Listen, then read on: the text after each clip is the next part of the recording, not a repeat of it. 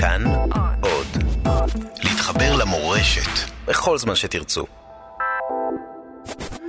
ערב שבת בין השמשות פרשת האזינו. כשמשה רבנו רוצה לדבר עם העם ועם אלוהים, הוא לא מסתפק בשיחה, הוא שר. שירה שהיא קריאה שמזכירה את הספוקן וורד של ימינו. המשוררת עדי קיסר גדלה במשפחה ירושלמית ממוצא תימני, וחשה צורך לצעוק שירה חברתית, שירה שתשאל מדוע במאה ה-21 היא עדיין חשה כמו פצע שחור בתוך העיר הלבנה. אחרי שהקימה את קבוצת ארס פואטיקה ויצרה מהפכה בתחום הספרות, היא חוזרת אל שכונת שערי חסד בירושלים וגם אל סבא וסבתא, שדיברו עברית, תימנית ויידיש.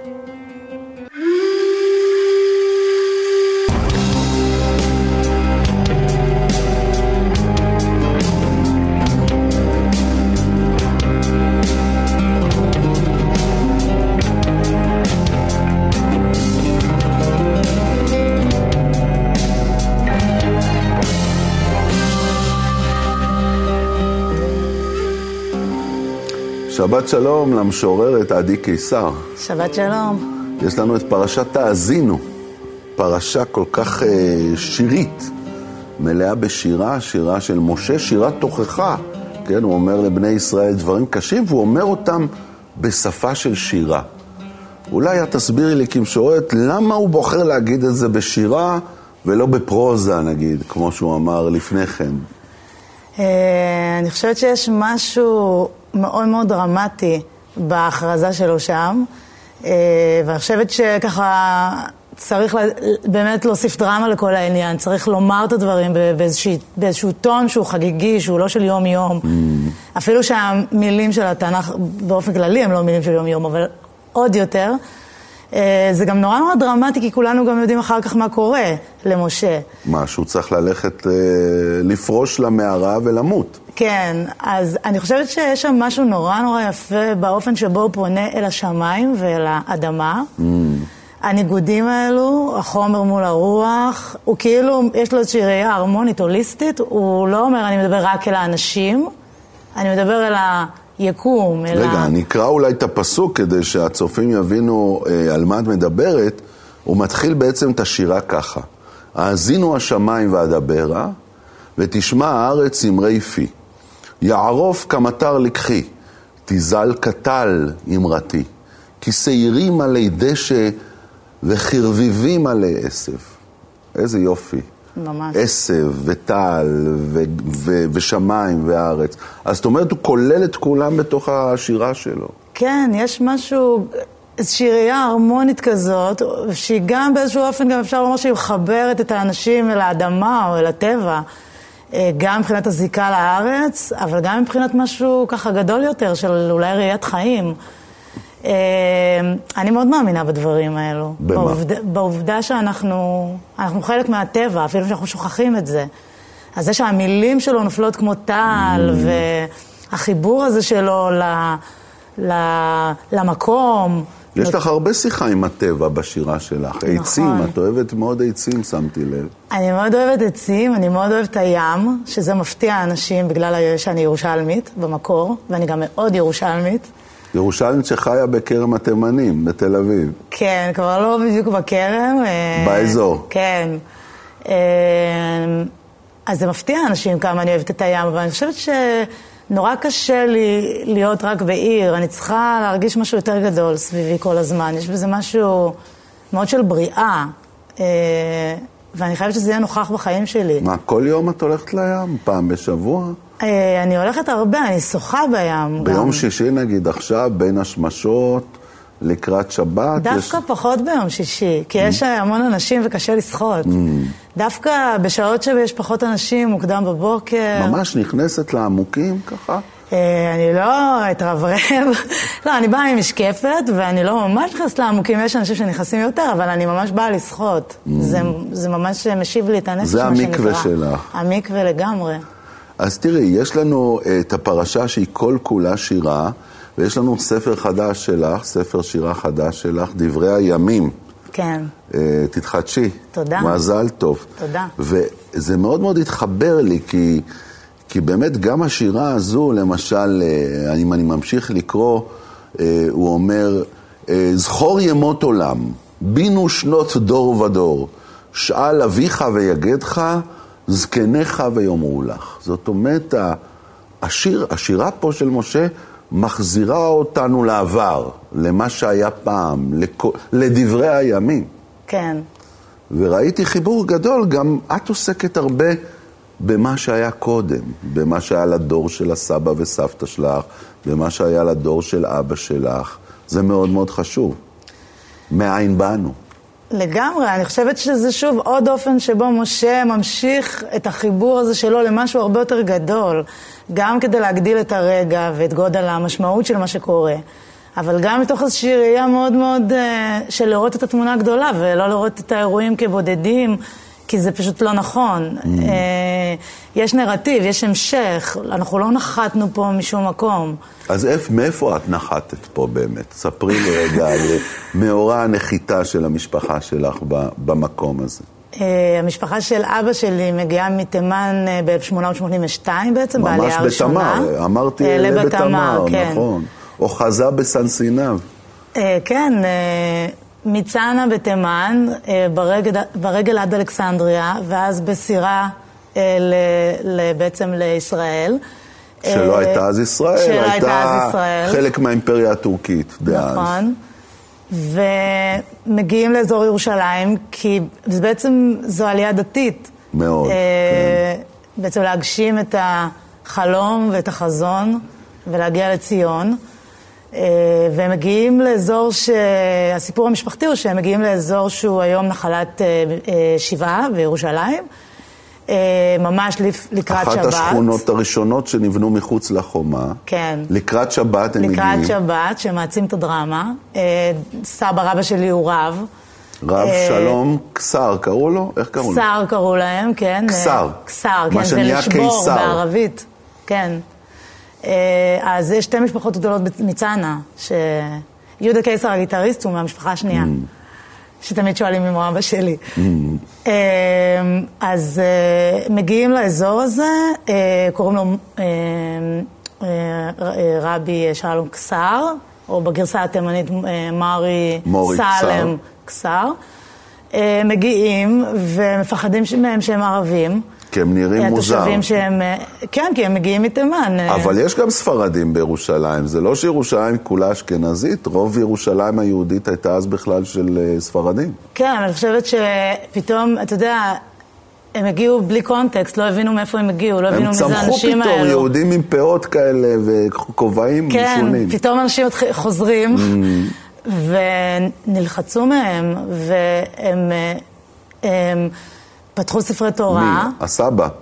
כן. לא, אני אומרת, הסביבה נלחצו מהם, הם פתחו ספרי תורה והתחילו לקרוא כדי שיבינו שהם יהודים. זאת אומרת, המורי קסר אה, מגיע ל, לירושלים בערב שבת בין השמשות. ורוצה שיכניסו אותו לאנשהו כדי לא לחלל שבת. לאנשהו, בדיוק. ולא מאמינים לו, הוא נראה כמו מישהו מעולם אחר. אז הוא פותח כן. את הספר תורה שהוא הביא איתו. ומתחיל לקרוא את התורה בהגייה תימנית כמובן. כן. ו... כדי שידעו שהוא יהודי, ואז זה עובד, ומכניסים אותו לאיזשהו בית, את המשפחה. אה, עוברות שנים, אה, ושכונת שערי חסד מוקמת, כן. והוא רוצה לגור שם. שכונה חרדית, בעלת אופי אשכנזי מובהק. כן. גדולי ו... הדור של הליטאים גרו שם, הרב אלישיב, הרב אוירבך, שכונה נכון. מפוארת. נכון. ובאמת ירושלים באותו זמן מחולקת לחצרות חסידיות ולשכונות הדתיות, ואומרים לו, אתה לא יכול לגור כאן, זו שכונה של אשכנזים. נו. אה, והוא לא מקבל את התשובה. למה. הוא כל כך רוצה לגור עם האשכנזים האלה? זהו, אני שאלתי את אבא שלי אם הוא התעקש כי לא הסכימו, או כי ככה הוא הרגיש... מה, כאילו הוא היה מהפנתרים השחורים חשב? חשבתי שאולי התשובה הזו עוררה בו איזשהו, שיש פה איזה עוול או חוסר צדק, ולמה הוא לא יכול לגור שם. והתשובה, אז אמרתי לאבא, תגיד, אז מה, הוא כאילו, זה קומם אותו? הוא היה איזה פנתר שחור. אז מה? והוא ענה לי תשובה שלא צפיתי, והיא הייתה התשובה הכי יפה. הוא אמר לי, אמרו עליו שהוא הרגיש שם את השכינה. שיש בשכונה הזו השראת השכינה. עכשיו, תאר לך שמישהו שהיית מדבר איתו היום, היית אומר לו, למה אתה גר שם? והוא אומר לך, כי אני מרגיש שם את השכינה. אנחנו כבר לא מדברים ככה, אנחנו נכון. רוצים לגור ליד הרכבת, או ליד, אתה יודע, איפה, איפה שזול.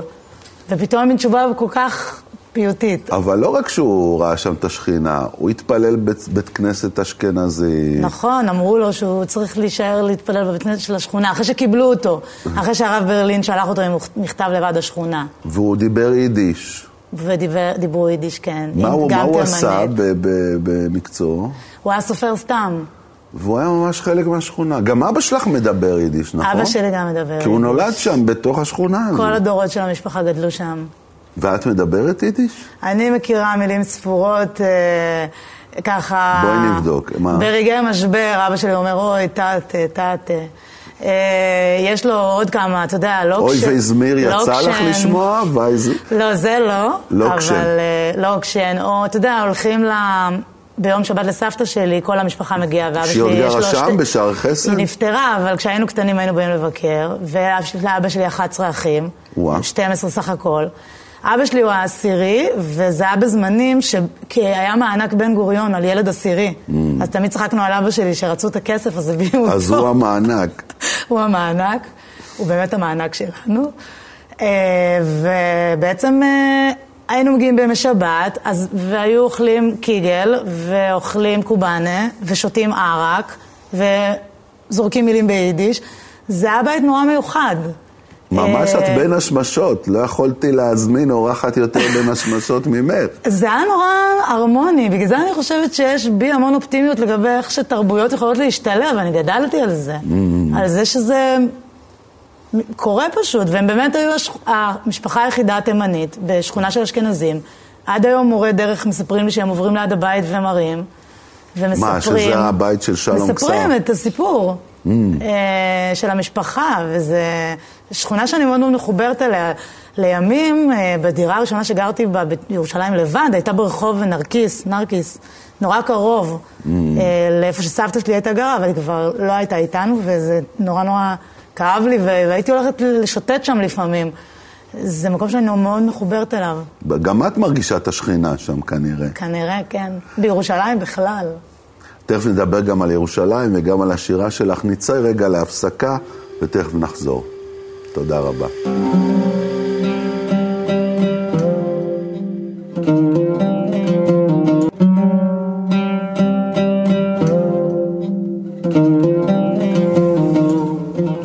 חזרנו עליכם עם בין השמשות, עם האורחת אה, המשוררת עדי קיסר. אה, אנחנו פה בפרשת האזינו, ואחד הדברים הקשים שלי היו בפרשה הזו, שהשירה פה היא לא, אין בה כמעט ליטוף, אין בה כמעט, אה, הייתי אומר, אהבה.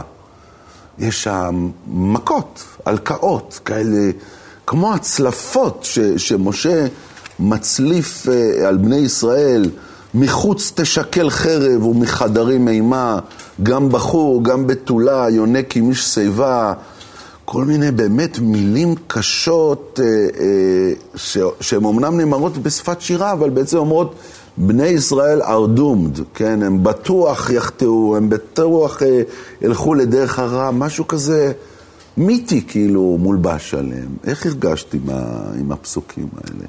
יש שם המון תוכחה, המון כן. ביקורת, ואני מאוד יכולה להתחבר לזה, כי אה, אני מאוד מאמינה בישירות. אה, אני מאמינה שצריך להגיד את הדברים גם, כשהם קשים לשמוע.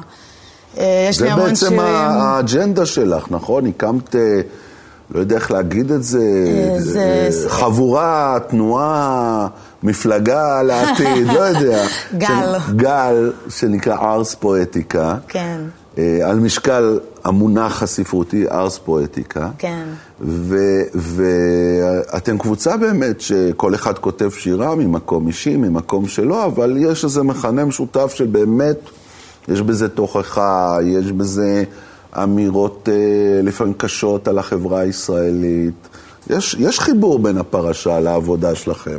אה, ארס פואטיקה הוא באמת אה, אירוע שירה שהתחלתי, ובאמת מה שקרה בו זה שהוא יצר איזשהו מקום, לשמחתי, שלאנשים היה מאוד מאוד נוח לדבר על זהות, לדבר על מגדר, לדבר... דרך זה. כן, זה, הייתה, זה היה מין מקום ש...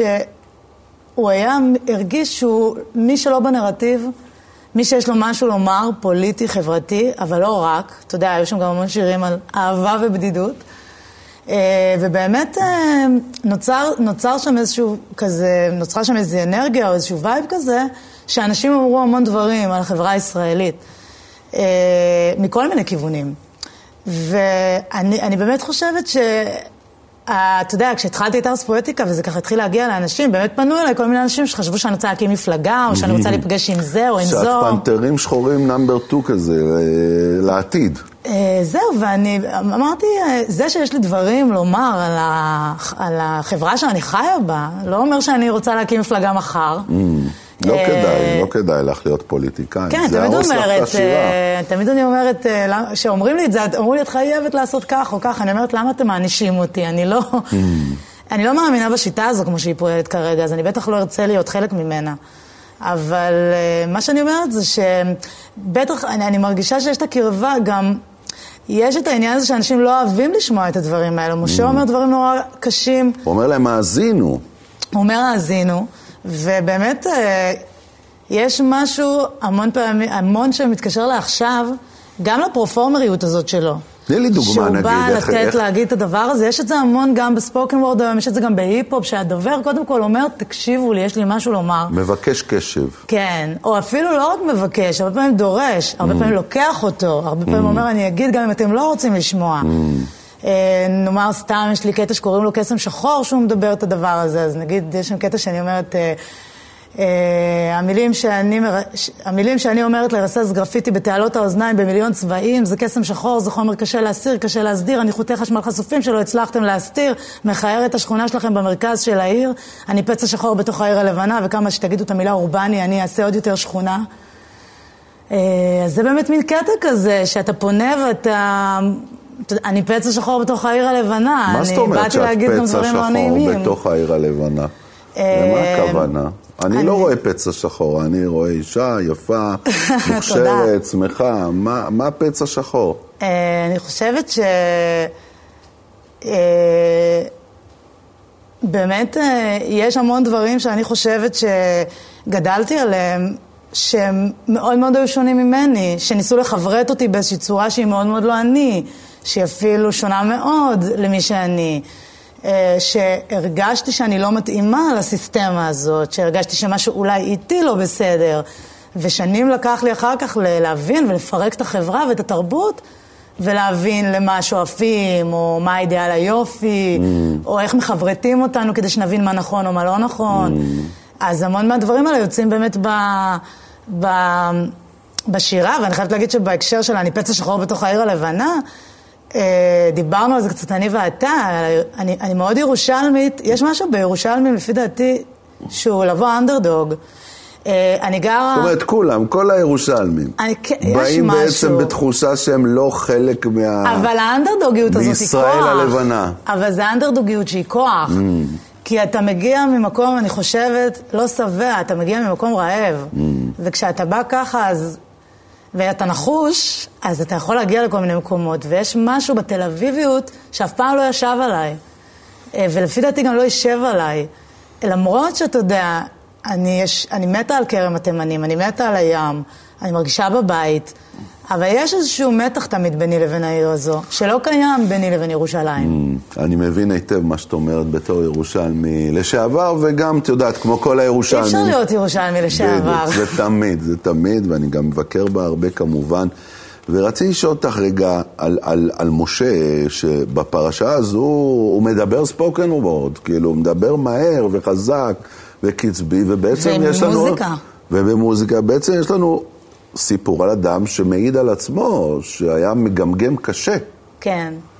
אני חושבת שזה, שזה מוסיף עוד אה, רובד לדמות הנורא מעניינת של משה, וזו הפגיעות הזאת שלו, ואיך פתאום המישהו הפגיע עם הפצע דורש את הבמה ובא mm. ואומר את הדברים האלו. כמו סנה בוער, באיזו תוכחה כזו נורא, ו- ולא רק שאנשים יקשיבו לו, גם השמיים יקשיבו לו, והאדמה תקשיב לו. Mm. הוא, הוא לוקח את המקום שלו בעולם כדי להגיד משהו נורא נורא חשוב, mm. שילווה את בני ישראל, כמו שאנחנו יודעים, תמיד, כי mm. המעגליות הזאת של החטאים והאחרון, וזה באמת מה שמלווה אותם, המעגליות, שאגב, הפרשה הזאת היא גם מעניינת, כי אותי במובן של, אה, גם אנחנו קצת, אנחנו כבני אדם, אנחנו גם חוזרים על אותן טעויות. אנחנו גם מעגליים, אנחנו גם מנסים לשבור דפוסי התנהגות. ולא מצליחים. ולא מצליחים הרבה פעמים. אז משהו... אז למה הוא כועס עלינו כל כך? אם זה כל כך אנושי, אז אין מה לעשות. אני חושבת שזה tough love, שהוא אה. קשוח, אבל זה הכל מאהבה, איך אפשר לכעוס אם לא אוהבים קודם? אני תמיד אומרת... שמחאה תמיד מגיעה מהמון אהבה. Mm.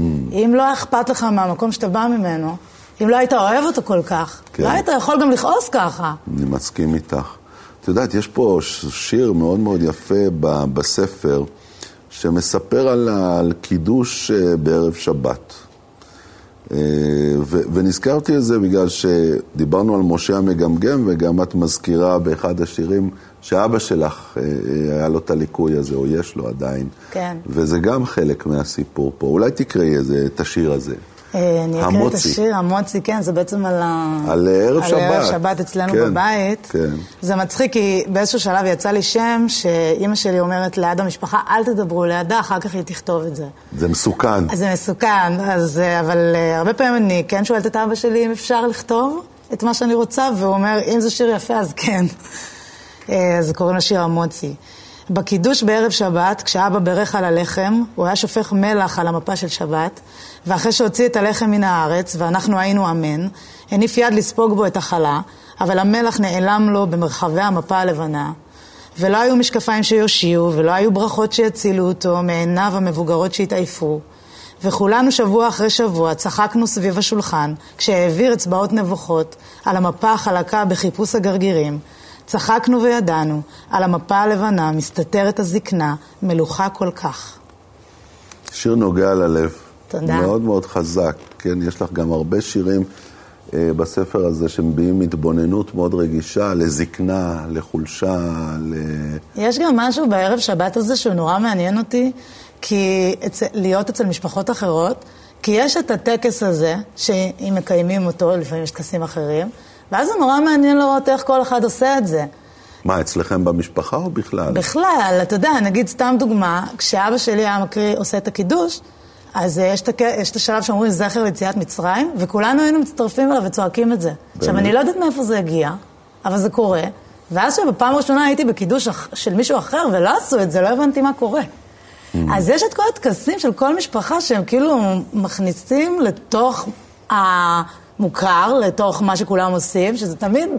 נורא נורא מעניין אותי. אבל את המשכת עם המסורת, או שהלכת לתל אביב ונהיית תל אביבית, ויום שישי זה ים או משהו אחר, בילויים, ואין בעצם שבת, אה, אין טקסים, אין שום דבר. אה, האמת שקידוש אני לא עושה, אבל אני רוצה לחזור לעשות. Mm. והאמת שבדרך כלל אה, יום שישי, אני אוהבת את השעות האלו של הלפני כניסת. כי יש משהו ככה שפתאום אתה מרגיש את הזמן נהיה אחר, אתה מרגיש אותו. Mm. פת... השקט הזה פתאום, האיטיות הזאת פתאום, באמת הזמן הזה, כמו דמדומים, האנומליה הזאת בין mm. קודש לחול. אה, ואני באמת באמת אה, משתדלת לקחת את השעות האלו בכיף. אה, לפעמים אני אשב עם חברים, לפעמים בשוק, לפעמים בורקסים, לפעמים, אתה יודע, אבל אני באמת השעות, ממש כניסת השבת, יש משהו... שאני משתדלת לשאוף אותו פנימה. אה, אני דווקא חייבת להגיד שאחר... לא קשור, לא, אולי קשור לזה שעזבתי את ירושלים, אבל באיזשהו שלב נכנסתי מאוד לטקסטים אחרים. ב... ביהדות? כן, נו. למשל?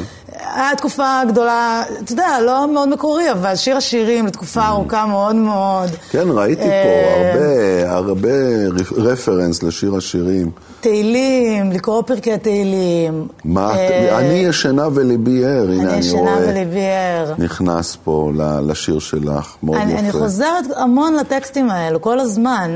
ופי יגיד תהילתך, שפתיי תפתח. כן.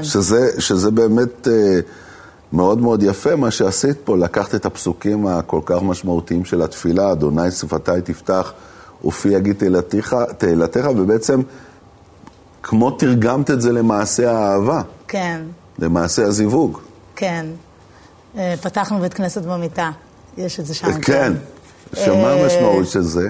שהקודש נמצא גם בדבר שנראה לכאורה רחוק ממנו? אני חושבת שבחיבור אמיתי בין שתי נשמות יש המון המון, המון, המון קדושה, באהבה יש המון המון קדושה. והשיר הזה נגמר בזה שאני אומרת אה, כמה אומץ צריך כדי להאמין.